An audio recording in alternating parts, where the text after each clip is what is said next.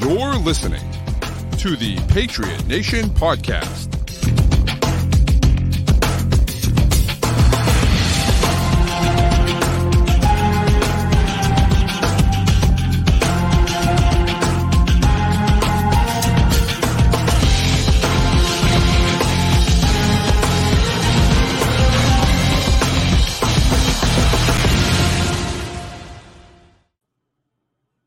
All right, welcome into the Patriot Nation podcast. As always, it's your boy Pat Lane here with my guy Matt St. Jean. As always, Matt, it's a special kind of episode because uh, when this episode airs, I will be gallivanting across Europe somewhere, um, and so we are doing what we typically don't do, which is recording uh, separately and then releasing simply as a podcast and not going live. It's a little different feel today, um, but uh, but we hope you guys all enjoy this one. And we had to come with some wasn't breaking news. There's not a lot of stuff going on right now. So we thought, what could we do? And we said, you know what?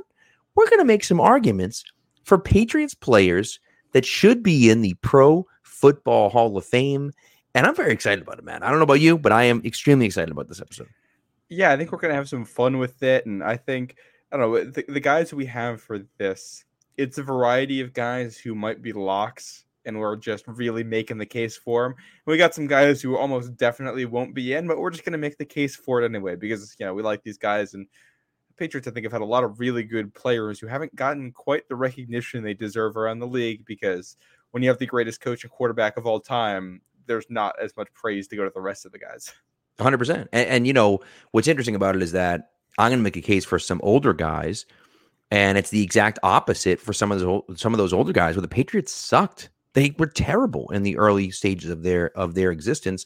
And so those guys got overlooked because the team wasn't the the Steelers or the Cowboys or the 49ers or something. Like so players that were great players got overlooked and overshadowed by players that were on that team. And I'm going to make a spe- specific example that's pretty difficult to refute, in my opinion. So uh, I'm I'm excited to get into that as well.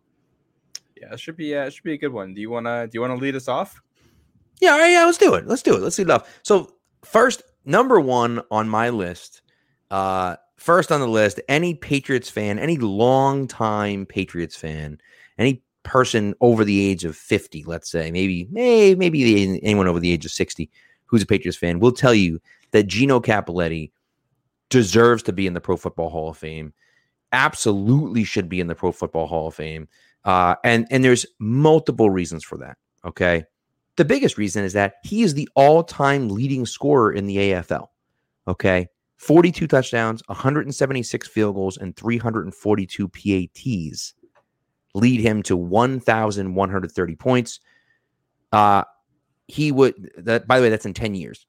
Okay. He was one of only 20 players that were uh, active during the entirety of the league's existence. Um, and him, George Blanda, and Jim Otto were the only players who played in every one of their games. So here's a guy who would just, he was there for all of it. Not only that, he was the leading scorer until Vinatieri broke it in 2005. At the time of his death, Gino was still the 12th all time leading receiver in receptions with 292 catches and 10th in receiving yards with 4,589 and fifth in receiving touchdowns with 42.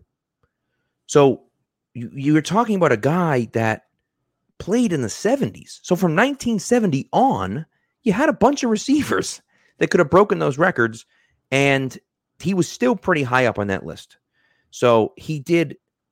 I mean, you just he played he played defensive back for Christ's sake.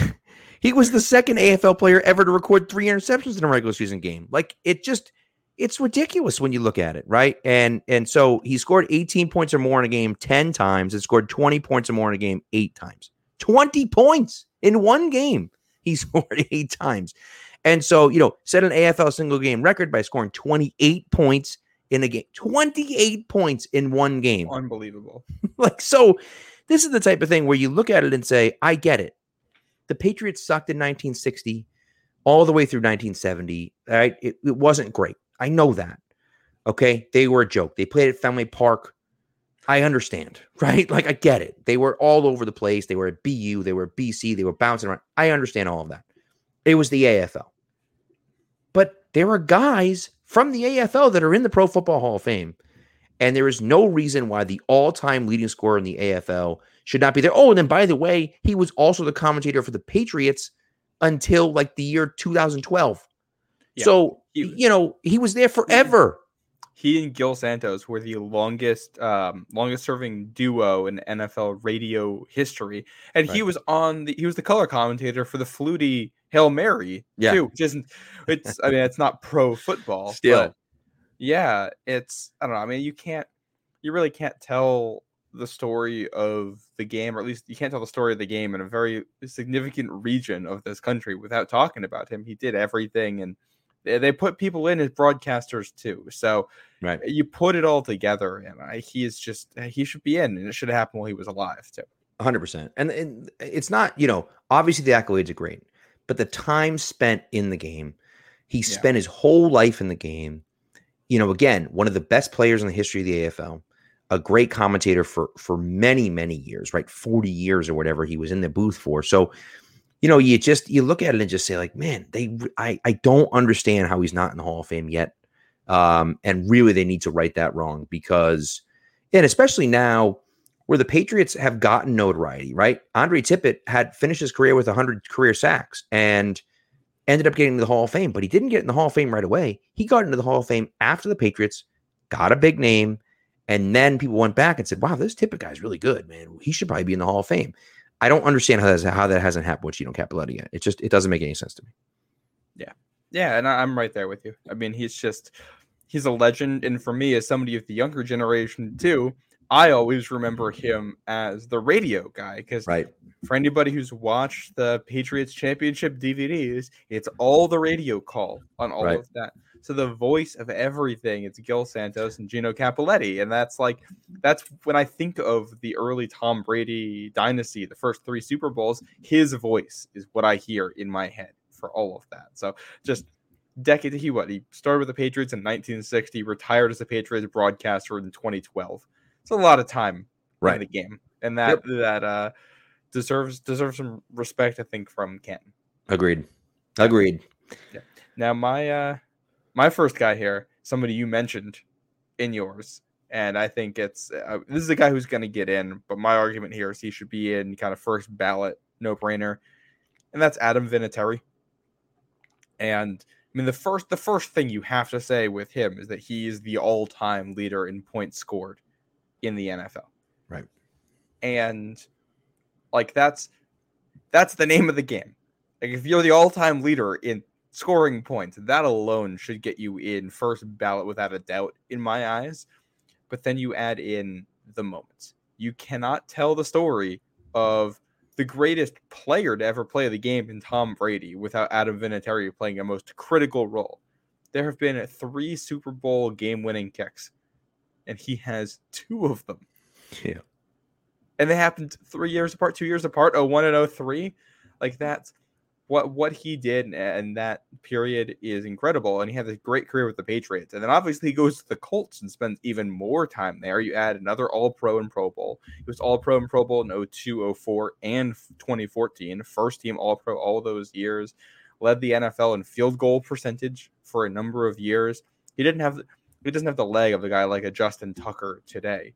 Yeah. Um, and he maybe isn't he's probably not the best kicker of all time when it comes to accuracy or anything like that. But clutch kicks, impact to the game, and of course, clutch kicks. One of the greatest kicks of all time, the kick in the snow against the Raiders. You talk about level of difficulty and impact to what happened in the NFL.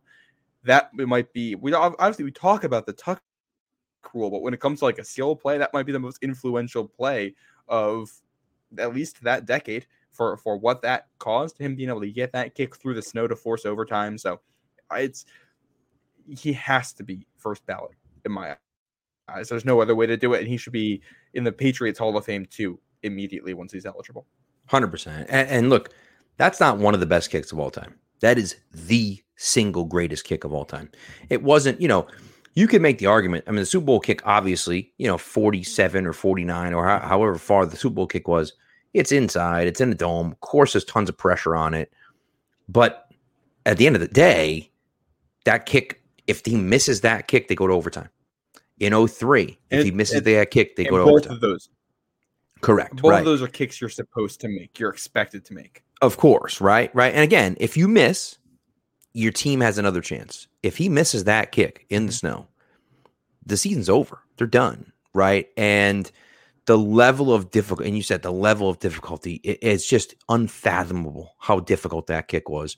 And for him to hit it in that moment is incredible. It, it's incredible. And the stories of him are legendary. I always love the story of Pat McAfee talking about how he blacks out when he goes out there when it's a big kick, right? He just goes into another gear and becomes this different guy when the game is on the line, when the kicks matter most. And it's just, I don't know how. And I understand there's lots of great players. I get it. There's lots of great players. But like, how is that guy not a first ballot Hall of Famer? Right. And I think that that's the argument. And look, I think it's fun because we can make these different types of arguments. I think everyone would agree that Adam Vinatieri belongs in the Hall of Fame. But I love the argument that he should be a first ballot Hall of Famer because he he just should be. It's freaking Adam Vinatieri. He's the greatest kicker of all time. And again, does he have the leg Yeah. of Justin Tucker? No. Does he have this? Does he have that? I don't know, but it doesn't matter because every single one of those moments were so. He, I mean, think about think about that Colts Super Bowl run. Peyton Manning won one one Super Bowl with the Colts with the Colts.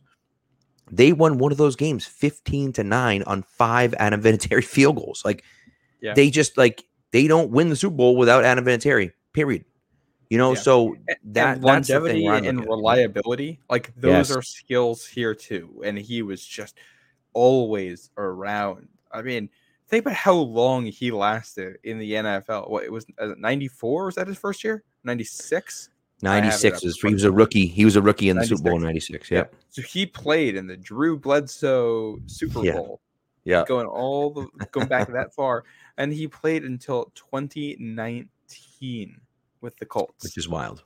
It's it's Yeah, crazy. it's just yeah, it's like a what like how many seasons is that? You're the math guy here. 96 23 seasons 20 or 24 because you have to 24 seasons cuz yeah, yep. Yeah, so that's nearly half of the NFL's tenure when he had retired, something like that. Like it's just it's incredible. Yeah, it's Um, foolish. Yeah. and he was what I think Hall of Fame All 2000s team. He got named to that. He got named to the top 100 NFL team when they did that. Uh, so yeah, and while we're while we're talking, and I don't, I don't even know if he's the greatest kicker of all time because I think you can make arguments for other guys. But if you're in that conversation, you should be a first ballot Hall of Famer. I think the other guy you got to mention when we're having this conversation, and he's still playing, so we can't have the full conversation yet. But it's Matthew Slater Right. we're talking about special teams like it's we can talk about like value to the sport or anything like that but that's not what the hall of fame is about it is to a degree but it's also excellence in what you do and your ability to impact the team. Mhm. this is the guy who's basically his own player coach who created his own position. He goes and practices on his own. Now he coaches up the younger guys in this. He's an innovator in that respect and that i think is something that needs to be appreciated by the hall. He's got an insane number of all pros. I mean he's just he's so good at what he does that you just people Yeah. he impact every aspect of special teams. Um so many guys on the other team are responsible for Matthew Slater as a gunner when he's coming down to tackle you that it makes life easier for everybody else. So Bill Belichick, I think, called him the greatest special teamer ever. when Right. He was talking, and it's I don't know if he's the greatest ever, but he is the greatest gunner ever. And Right. he's so far above anybody else who's ever done it that he should be in the Hall of Fame for that. Well, that's one of those things, right? Where it's like you can look at that position and say, ah, it doesn't matter. But it clearly does. And the Patriots value it. And he was valuable to them for for multiple years, many years, I would say, still valuable to them. But like it's funny how a guy is that valuable without actually touching the ball. He doesn't Yeah. never touches the ball, right? Like so, but he's still that valuable to the team. So, and again, like you said, he's an active player. We're not advocating for him to be in the hall yet because we can't do that because he's still playing. But when he is done Five years. playing, he he belongs in. He belongs in, lumping- and he won't be first ballot, obviously, but he belongs in the Hall of Fame. Yeah, and that's one of those like it's it's just, just it needs to happen, and maybe you need to have another slot for the Hall of Fame that's special teamers or just kind of special. I know I know they have the innovator one, I think, or they have Yes, yeah, they for- do. Yeah, And I don't know if that really fits that. I know that's for coaches, so I don't know. But he should be in. And this is Yeah. Vinatieri and Slater, two special teams guy. Neither eligible yet because Vinatieri's been around that long. As you had to remind me this morning when we were talking about this, Vinatieri was still around in 2019. Yeah. But uh, yeah, both of those guys should be Hall of, Hall of Famers. Love it. Love it. All right. Next on my list, uh, I'm going old school again. Going old school again with the Patriots. And I'm going with Stanley Morgan. Legend. Now, Stanley Morgan uh, has the NFL record for yards per reception with 19.2 for his career. I'll repeat that again. For his career, he averaged 19.2 yards per reception, which is just simply outrageous that he averaged 19.2 yards per reception. He had maybe the f- most insane three year run I have ever seen and I will read them off to you because it's so unbelievable that you're just like that's not possible. It's not it's not possible that he did this. In 1979, when he was selected to the All Pro team in 19 By the way, it's funny that two years he was selected to to the um All-Star game or Pro Bowl and one of the years he was not, which is kind of funny and it was arguably his best year, but nevertheless. So in 1979, he finished with 1002 yards and 12 receiving touchdowns which you're like, oh, that's okay. Yeah, thousand yards on you know twelve and twelve receptions. That's great. Twelve receiving touchdowns. That's great. But here's the thing: he had a thousand and two yards receiving, not on eighty-five catches, not on seventy-five catches, not on sixty-five. I'm going to keep going. Not on sixty-five catches, not on fifty-five catches, on forty-four catches. 1,002 yards on 44 catches for an average of 22.8 yards per reception. The following year, in 1980, he had 991 yards on 45 receptions, good for 22.0 yards per reception. And then in 1981, he had 1,029 yards on 44 receptions, good for 23.4 yards per reception the numbers are completely outrageous just completely outrageous to have over a thousand yards and have under 45 catches is ridiculous. That's something that's you just like that's not even possible right? And so like for him to have done that he finished his career with 557 receptions for 10,716 yards and 72 receiving touchdowns I mean, that's outrageous. And again, 19.2 yards per reception. So here's the thing, and, and I mentioned this at the beginning of the thing, at the beginning of the podcast, is that he played on a bad team. And I, I get that. And I know the Patriots made the Super Bowl in 1985, and they were good in 1978, and they were good in 1976 as well, decent. Well, although he wasn't there in 76, but they were good in 1978, but he wasn't really the player that he was in 78 yet. Um, but you know, it's a team that no one really cared about the Patriots. They didn't make the playoffs a ton. They made the Super Bowl, of course, you know, but fine.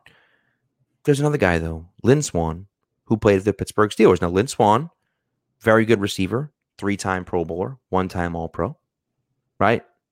He finished his career with 336 yards receiving for 5,462 yards and 51 touchdowns. Now, he played less years. That's undeniably true. He played less years.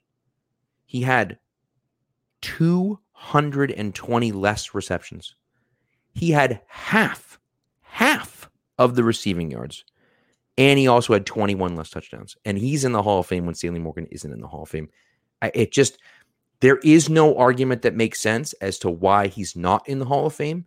His numbers are completely ridiculous. And by the way, he continued to do that. I mean, I, I those three years are outlandish, obviously, but you know, he continued to do that throughout his career. In 85, he had 39 catches for 760 yards on 39 catches.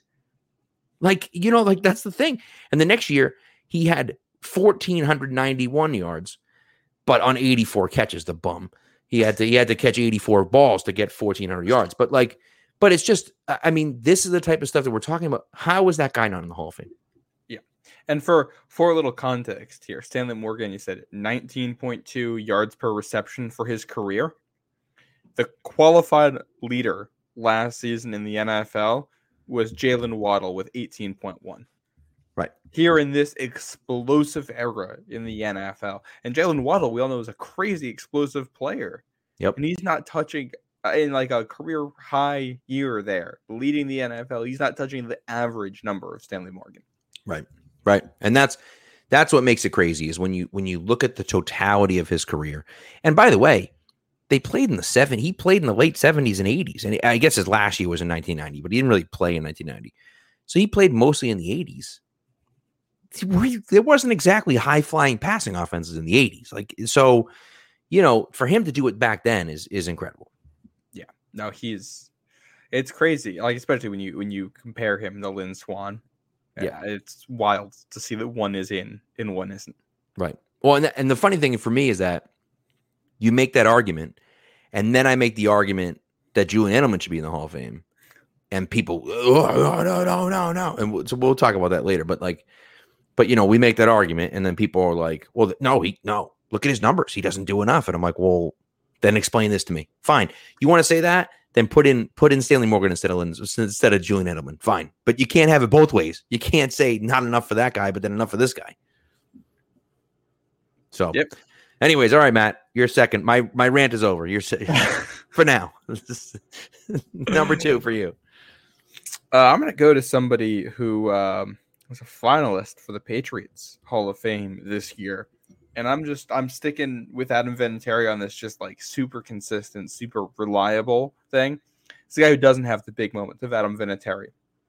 I'm going with Logan Mankins, and it's just you look at the actual accolades that he racked up, obviously, I think we remember him as a rock solid player on that offensive line for a long time. But you look at the accolades and you realize, you know, how highly regarded he was uh, at the time. So one time uh, All Pro first team, that was 2010, but also five time second team All Pro, Bowler. He made the 2010s All Decade team, played 130 games for the Patriots. If we're talking Patriots Hall of Fame, of which he's a finalist, and I think he should get that this year. And the, the list of other of other guys with some of those accolades in New England um, includes some good ones. You know, Houston Antwine, Jon Morris. Neither of those guys are in the Pro Football Hall of Fame, but those were greats of the AFL days. And then it's John Hannah, Matthew Slater, Tom Brady. And I don't think Logan Mankins is as good as John Hannah was, but he is close enough to being in that conversation that I think he should get in the hall one day. He was the leader uh, on the offensive line of some of the best offenses put out there in pro football history and 07 and 2010.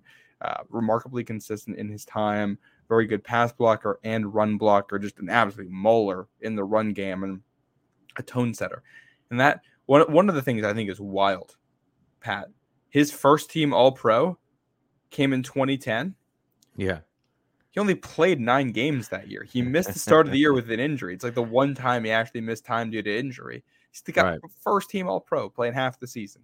That's how good he was. That's how good those offenses were as a result of what he and those offensive linemen did. And I still think the dynasty era Patriots are underrepresented in the Hall. They're probably going to be, and I don't think Mankins is going to end up getting in.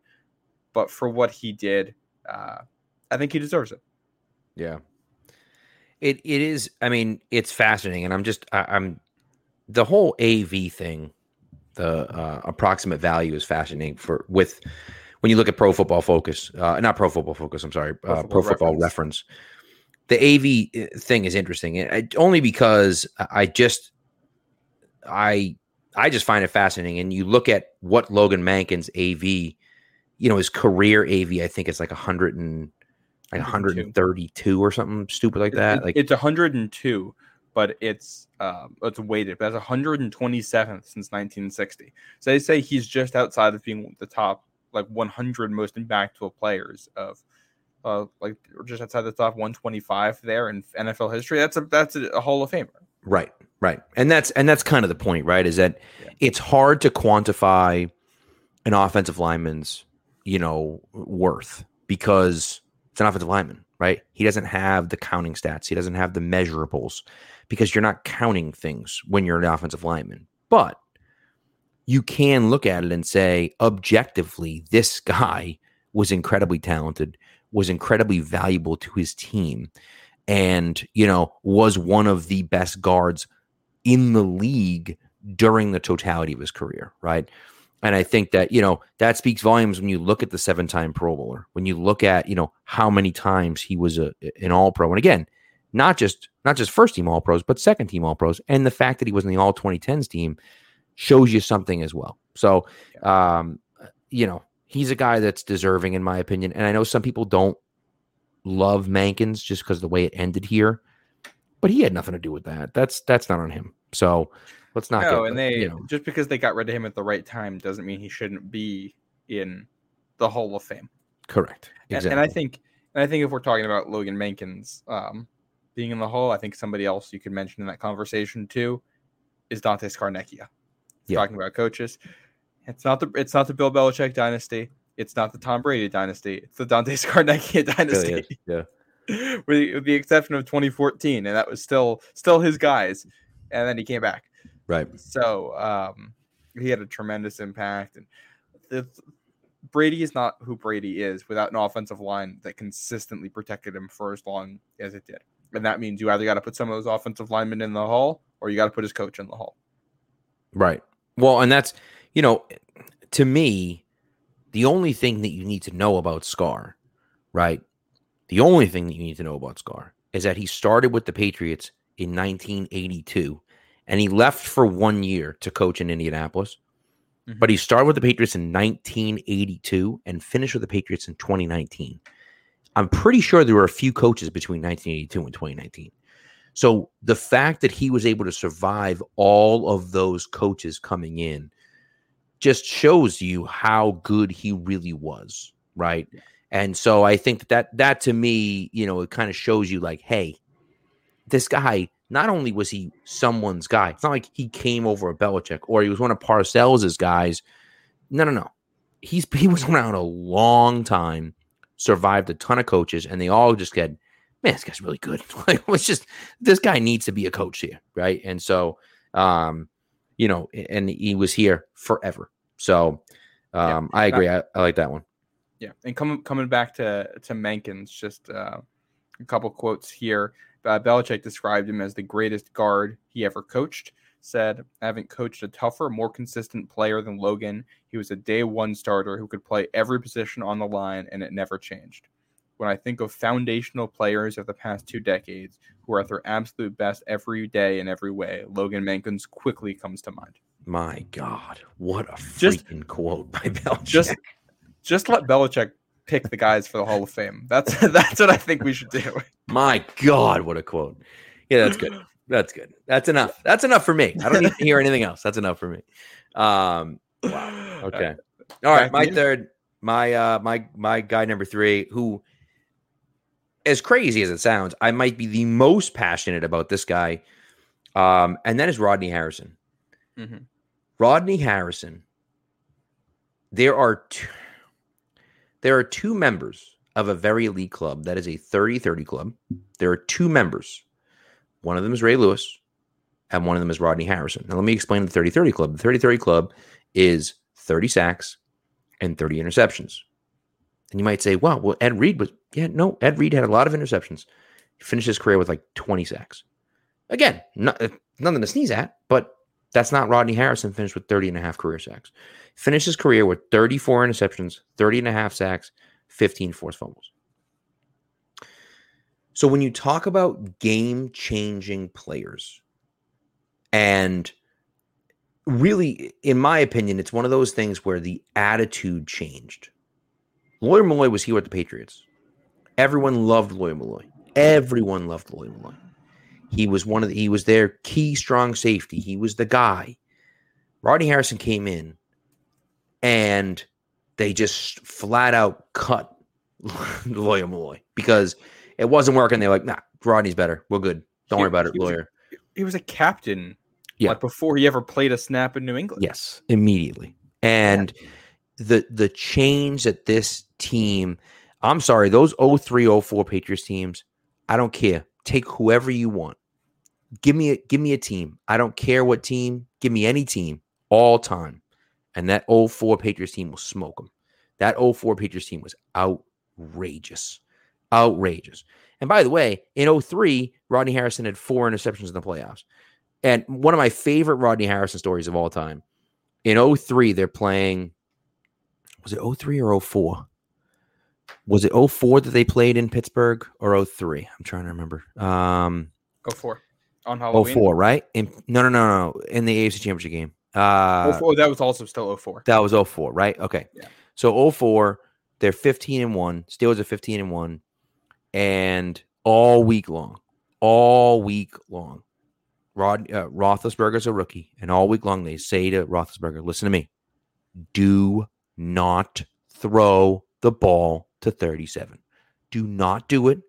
Don't do it. If you throw the ball, he's going to make it look like the guy's open, and then he's going to intercept you and return it for a touchdown. Do not throw the ball near 37. No, no, no, I got it. Totally. No, got it. Got 100%. Yep, got it. What does he do? Throws the ball at 37. Rodney Harrison picks it off and returns it 87 yards for a touchdown. And the Patriots never looked back, right? And it, and you know they blew him out like 38 to three or something stupid like that. But that 04 team was absolutely outrageous. That 04 team they played they played the Colts in the first game, who were the number one scoring offense in the league, and I believe held them to, I think held them to three points. Um, they hold them to three points. I think they did hold them to three points. Um, but anyways, they held they held yes they held uh, the Colts yeah twenty to three, and then they played three, 41 27 in Pittsburgh. yes, and then they played Pittsburgh, who had the number one uh, defense in the league, and hung forty one on them. So And seven, six of those came from Rodney Harrison. That's correct. And so that 04 team was just was outrageous. And again, back to back years, they lost two year two games total. They lost two games both years in back to back years. Yeah.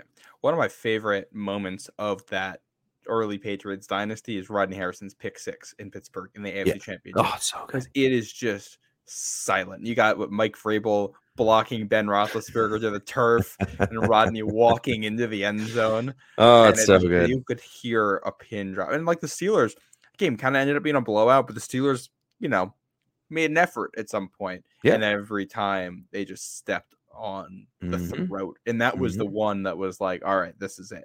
They were in it. Well, the thing is, it's set at that point, it was the end of the second quarter.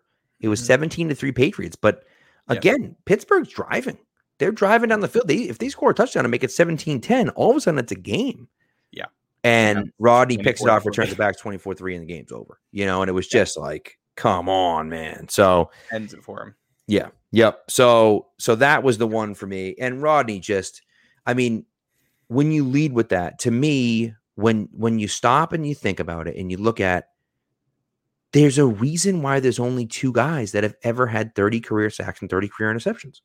Mhm. It's because it's incredibly hard to do to be in ev- to be everywhere, to be in two places at once and be able to cover as well as he can cover and also rush the quarterback as well as rush the quarterback is unheard of. And so the fact that he was able to do that, and look, I understand. I know people hated him. I get it. I know people hated him. He wasn't dirty. He played to the whistle. He was never trying to hurt anyone. He played to the whistle. Eh, I, I he maybe tried to hurt some people in there, but you know what? Well, It's foot. eh, This was football in the late '90s and early 2000s. Like that's a good point.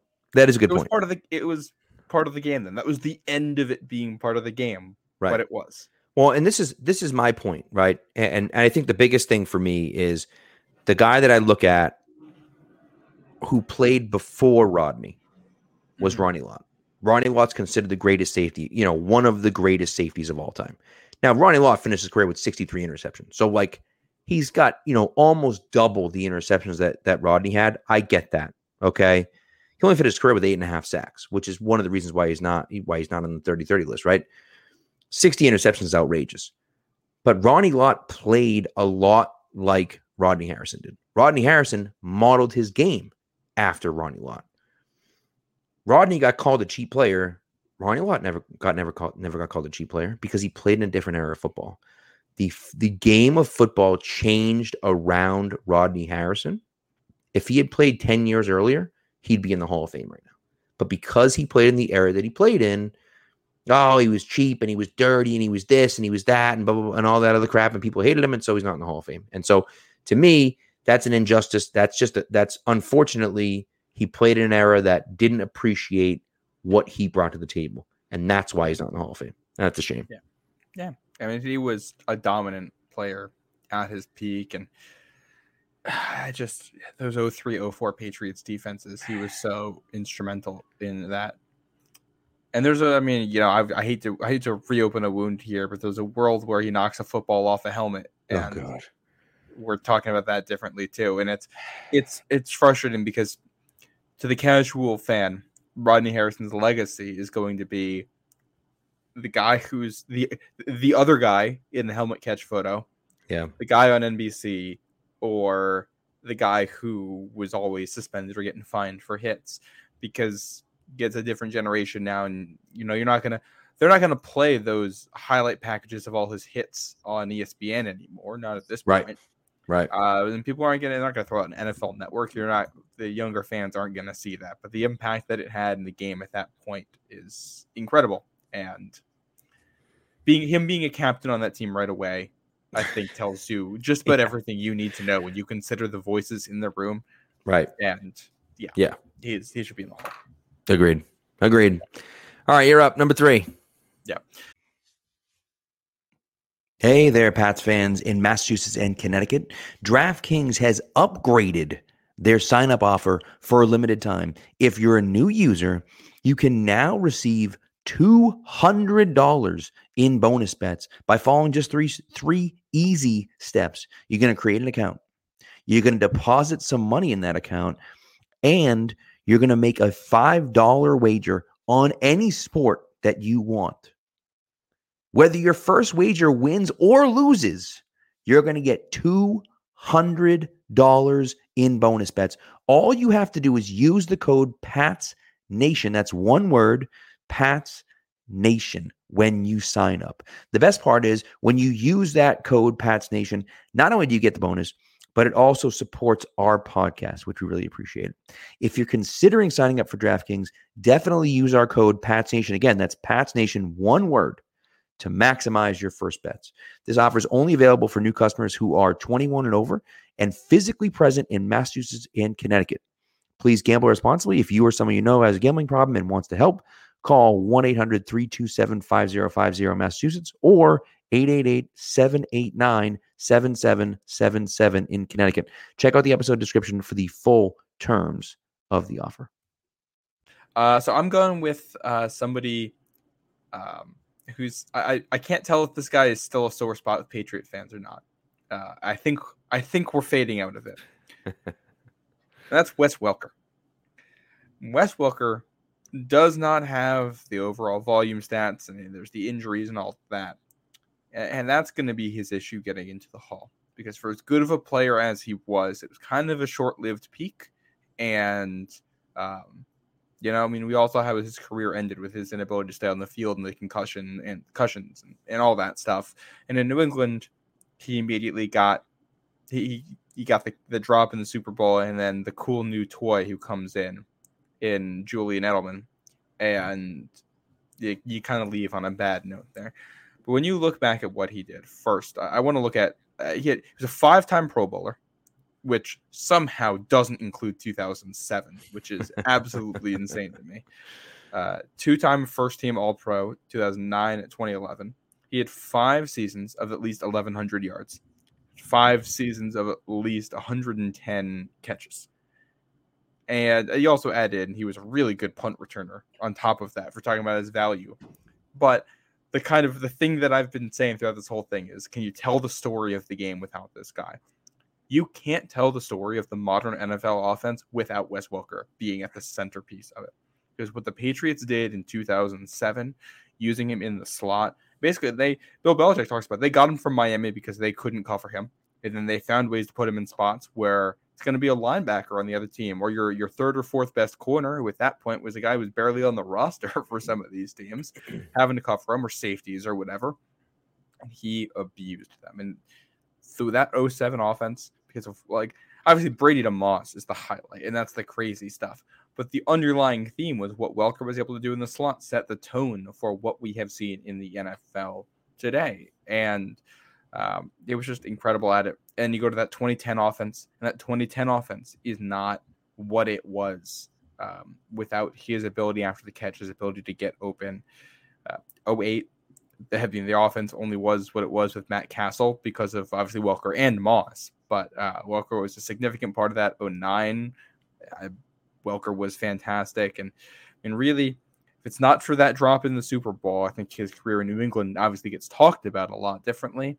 But just just an incredible football player who defined the turning point from the two tight end, two receiver, under center NFL to the spread it out. You're always going to have three receivers on the field. Defenses always have to have three corners. Like it's because of him, defenses always had to have three corners who were good enough to cover receivers. He changed the way rosters were built, and obviously it's the the uh, the opposite when it comes to an athlete. But the guy who you think about when you when you say that is Shaq because when it, when Shaq was out there, you had, you had to have extra bodies who could handle what he was going to bring in. Right. And Welker, in some ways, was that for the cornerback room for defenses. You had to have somebody who could cover in the slot for a full game, and there weren't enough bodies to do that in the NFL until the last five years.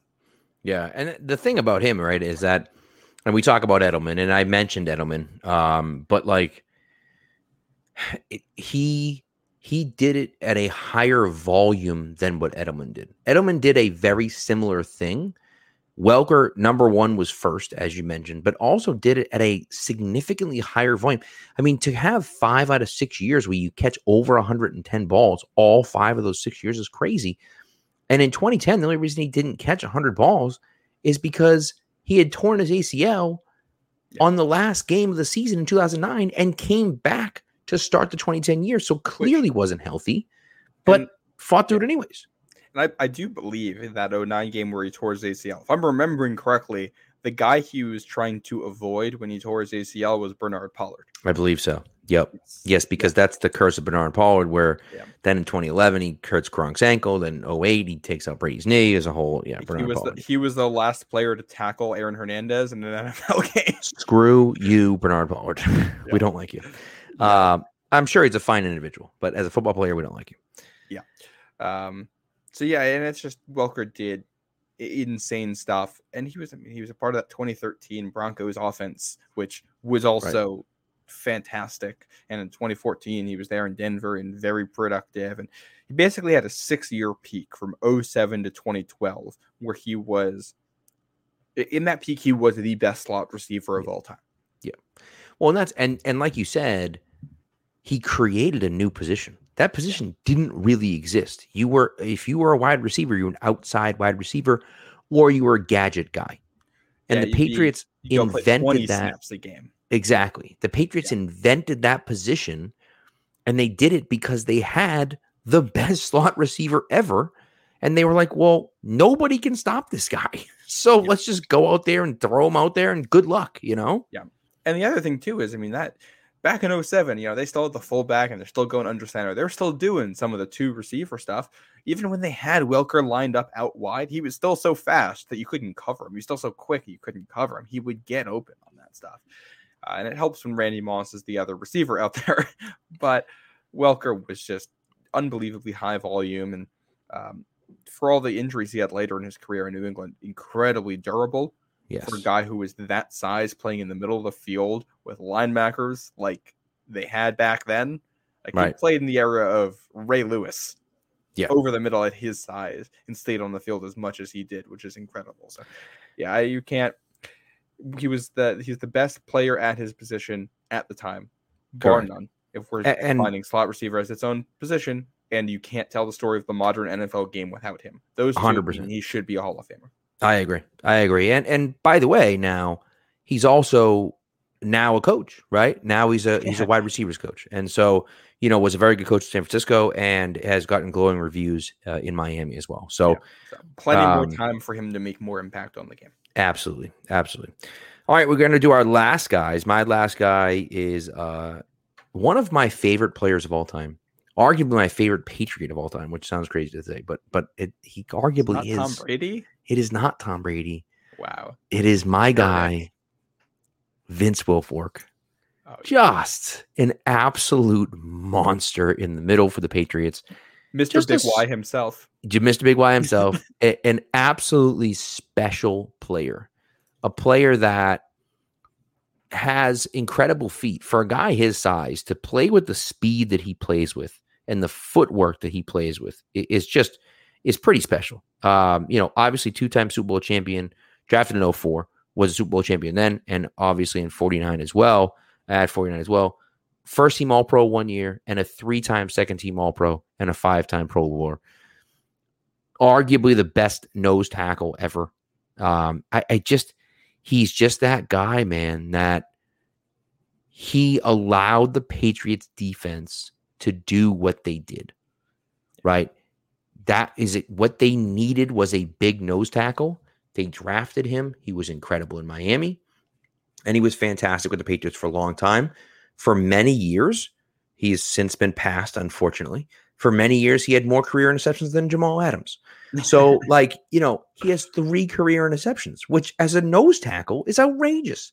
But it shows you the type of athletic ability that he had, even as a guy who, you know, was 6'2, 325. And that's what it says. But come on. I mean, we all know he never played at 325. So, you know, he was just, he was awesome. And I remember in 2011, when they played the Ravens in the AFC Championship game, he was the best player on the field. The mm-hmm. best player on the field. He was chucking guys left and right. He was incredible. And so and that, you know, he he was just that guy. And he could have done that in every game and he didn't do that because that wasn't his job. It wasn't his job to destroy the guy in front of him, toss him to the side and go get the quarterback. That wasn't his job. His job was to control the middle, take on three blockers not allow anyone to cut, you know, get through the middle and let his linebackers go make plays. Right. And he did that extremely well. And so his statistics suffered because of that. But if you know football and you pay attention to what's going on, you don't need to see the statistics. You don't need to see the numbers. You just need to have seen him play football to know he was a special athlete and one of the best nose tackles of all time. And so, again, Will he make it? I don't know if he will or not. He doesn't have the Richard Seymour counting numbers, right? Seymour's got the counting numbers. He doesn't have that. He doesn't have yeah, that. That's what they like for the. That's what they like for the Hall of Fame. That's why you right. don't see a lot of nose tackles yes. in there, right? And, and I think that's the kind of the common theme across a couple of the guys you've mentioned. And when we talk about the Belichick era guys, it's Wilfork, who is essentially in some ways a role player for being a nose tackle and what he was asked to do. He did a lot of things, but he's playing a, a specific role that you might not see on other teams. Slater, right. Vinatieri, Wes Welker. We're talking about guys who were the absolute best at their roles and put into positions to succeed by the coaches being undervalued because people don't think those roles are that valuable or because they are saying it's all on Bill and he's the one that deserves it. And it's like, no, like Vince Wilfork was an animal. Right. He was a beast. He did so much on the defensive line. And like it's the game's won on the trenches. Right. Right. And it's and it's hard to quantify because again, he gave up so many of those counting stats for the way they wanted to play. Not every mm-hmm. defense plays that way, but Belichick played that way. He doesn't necessarily play that way anymore. He does to an extent, but back then he he his job was not go get the quarterback. His job was clog up the middle and allow everyone else to make a play. And every now and again, they're going to single team you. You're going to throw that guy to the side and make a tackle on the backfield, you know, and that's what happened. So, all right, let's get to your uh, your last guy as well. Yeah, I'll wrap it up. This is a guy who really I don't think has an actual chance at the Hall of Fame, unfortunately, because I think he was horrendously undervalued during his career by the press, and it didn't come around for him until it was kind of too late. Uh, and he's it's too early. We got to wait five years on this guy but it's Devin McCourty. Patriots have routinely had elite defenses in the last 12 years since he came into the league. When he got drafted in 2010, Patriots did not have good defenses. They were known for at that point have really having some issues in the corner room, especially you know after Rodney Harrison and after Ty Law and some of those guys left. They never fa- quite found the replacements they thought they were going to and enter Devin McCourty at corner for his first what two years there, where he makes all pro as a rookie at corner and I think leads the league in interceptions or whatever. I don't think he didn't lead the league, but he was close. in interceptions. He had seven as a rookie, and then he switches to safety, and, and he, people kind of stopped talking about him at that point, and he got lost in the noise that is the safety position, and because of that, he only has what, two Pro Bowls. He has two All Pro second teams at safety, plus he had an Mhm. All Pro second team at corner as a rookie. And then you look after that, the one All Pro second team in 2016 never never made it back after that, despite playing every game, racking up interceptions from his free safety spot, and I think most importantly, being the cog that made those defenses work.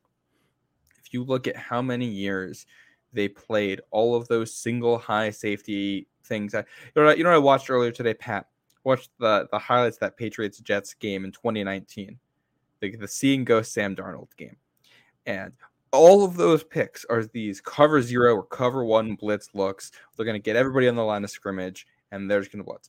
The only way you can make that work is if you have guys in the secondary who can be erasers and just cover up any mistakes that happen and can execute assignments really, really well at a high level. It's the only way you can take those risks.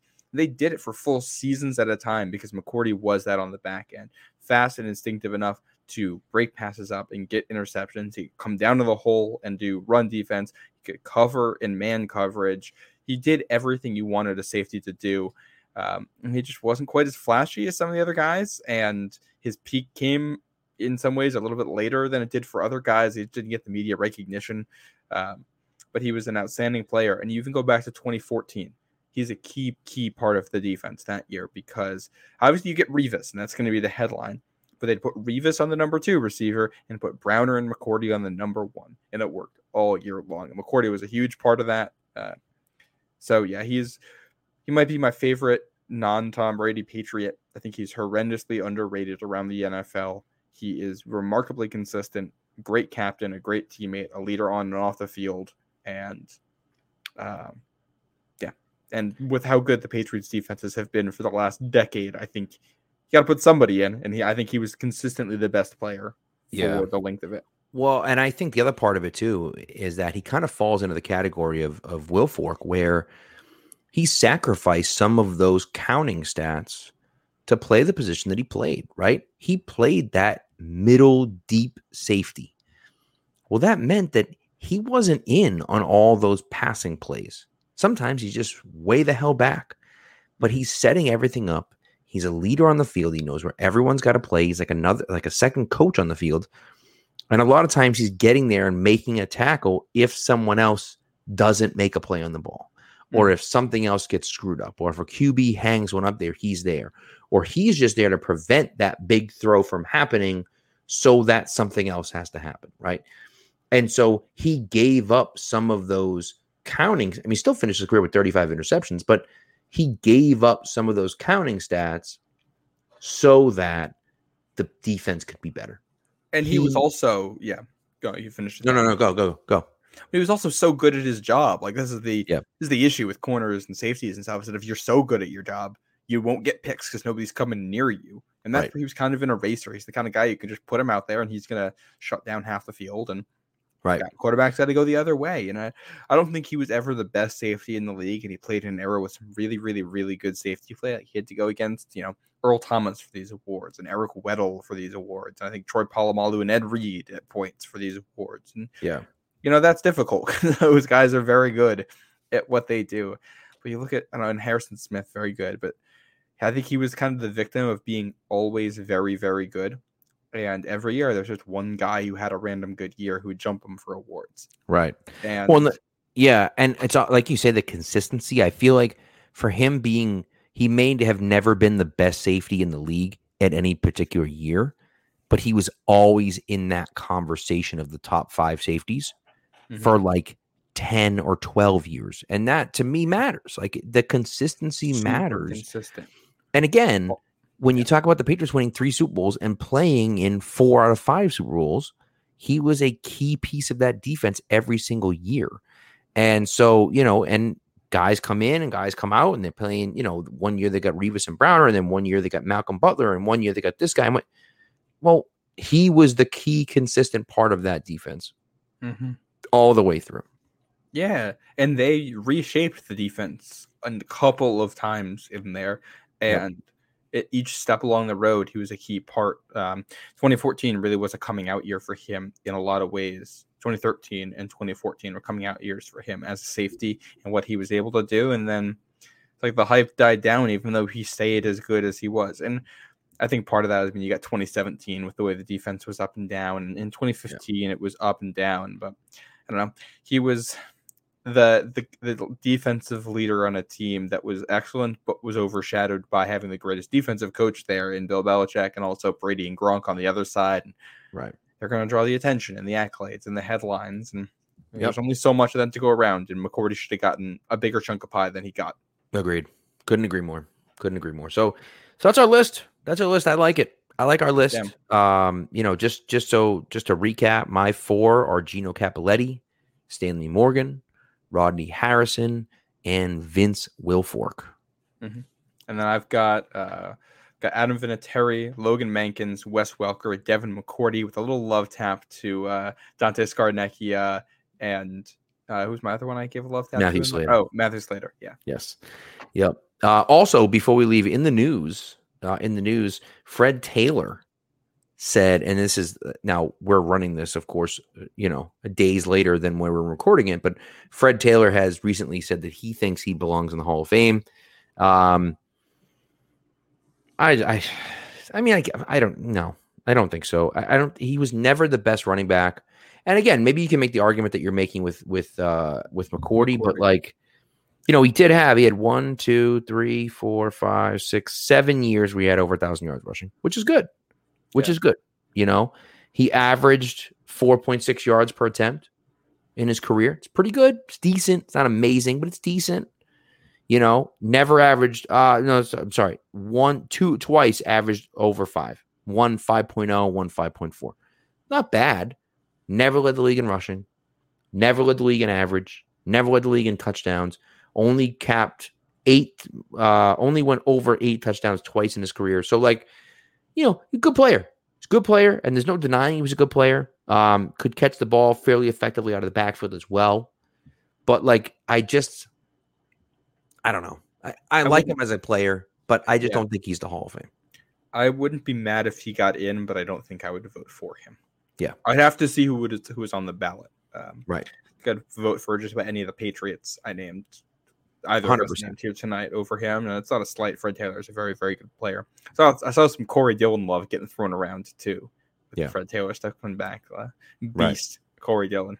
Well, and again, you know, when you talk about a guy like Corey Dillon, at, at, at the very least, Corey Dillon now led the league in rushing, right? Like, I well, actually, that's not true. He didn't lead the league in rushing with the Patriots, but but he had, but his high was sixteen thirty five, which is I think Taylor's high was like fourteen hundred. You know what I mean? yeah. And then, so- so they both have seven years of a thousand yards rushing, right? They're Which about, again- if they're they're about equal here for this. So Similar, right? Very similar. But again, you know, Dillon does have a franchise record for the Patriots, right? And I'm sure I'm sure Fred Taylor has a franchise record for for Jacksonville, right? So you know, you go back and forth and take a look at it and kind of see, oh, hey, you know, what happened here and what happened there, or whatever the case may be. But Right. you know, I just think I, I do you do wonder, right? Like, is he um does he does he deserve it? Yeah. You know, and you're like, oh yeah, maybe, maybe. You know, it that it's Might it's a- hard to figure out. You know what I mean? seems like a team Hall of Fame, not Pro Football Hall of Fame. It kinda kind of does. It kind of does feel that way. Kind of does Yeah. feel that way. You know? But yeah, hey, all this talk about bringing up running backs now, Corey Dillon, and we were talking about Rodney Harrison earlier. I gotta Yeah. go back and watch that 04 Pats Colts game in the divisional round. Oh, Man, Corey Dillon's run in that game, and you know exactly the one I'm talking about. Yep. That was a touchdown too. Like that was a touchdown. Yeah. He Yeah. got it. I know. Well, you know, and yeah, it, it is funny to when you see some of the stuff like that. And you're like, man, he he was he was awesome. He was so much fun to watch. So much fun to watch. Uh, oh, and by the way, I think it was. I'm I'm trying to figure it out. I think it was Curtis Martin, or was it? uh Or was it not Curtis Martin? It might have been someone else. It might have been. um No, I think it was Curtis Martin who led the league in rushing that year in 04. Um, I believe. I might be wrong about that, but I believe it was it was Curtis Martin who led the league in rushing in 2004. But nevertheless, um, but still, 1,600 yards is, is is impressive. So you know, and they're close. But again, I do think that, and I feel the same way about Dillon. Close, good player, not necessarily Hall of Fame worthy. You know. Yeah. Yeah. So Uh, this, this has been a great episode of guys talking about dudes. love it. I mean, what's better than guys talking about dudes? Come on, man. You know, Love it. that's what we do here. The- So it's great. Well, anyways, that's it. That's that's gonna do it for us. Uh, we will not have a show next week because, as I said, gallivanting in Europe. Um, but we will be back live the week after that because I'll be home, and I Which week is that? that is the week of the what week is that? That's the week of the tenth. I may not be. We'll Oh, see. well. Uh, So maybe we won't be live. well, we'll be fair. I'm. He's got his Europe trip. I'm moving next month. Yeah, So, yeah. Uh, there's a gonna lot be of a lot of a lot of figuring stuff out, but you know, and it's, if stuff happens while Pat is off gallivanting, I'm sure you'll be seeing me live on here reacting Yes. to whatever is going on. So. Yes, if say you know some tall, lanky wide receiver with dreads gets signed by the Patriots, then there's a chance that yes, you'll be doing a live show without me. Yes. So, um, but hopefully uh, there isn't. Uh, hopefully we don't have to do a podcast, but a tall, lanky corner being cut by the Patriots. uh, that would be unfortunate. That would be very Yes. unfortunate. Yeah, let's not even let's not even put that into the ether there. No, no. So And But not anyways. anyways, here, put Adam Vinatieri in the hall. yes, put him in the hall. I agree. Put them all in the hall. Jesus Christ, man! Everyone For we talked about do it. goodness sake, Gino Cappelletti, put him in the damn hall for already, would you? So, anyways, all right, NFL. Oh, one, one last thing before we go. Yes. Just This week, going to give a birthday shout out to my dad, who I'm sure is going to love the Gino Cappelletti and Stanley Morgan talk. Love it. Love it. Happy birthday, Mr. St. Jean. My mom's birthday is today. Matter of fact, as we're recording it, well, it, the today's June 26th, just a little peek behind the curtain. Uh, and my birthday is this week as well. How about that? Snuck that one in Happy, there. a lot of happy birthdays this week. If Happy you haven't wished me happy birthday on Twitter, go do that right now. I'll be checking my Twitter to make sure you've you've wished me happy birthday a few days after my birthday. So, anyways, thanks guys. We appreciate it, and uh, and we'll talk to you. We'll talk to you soon.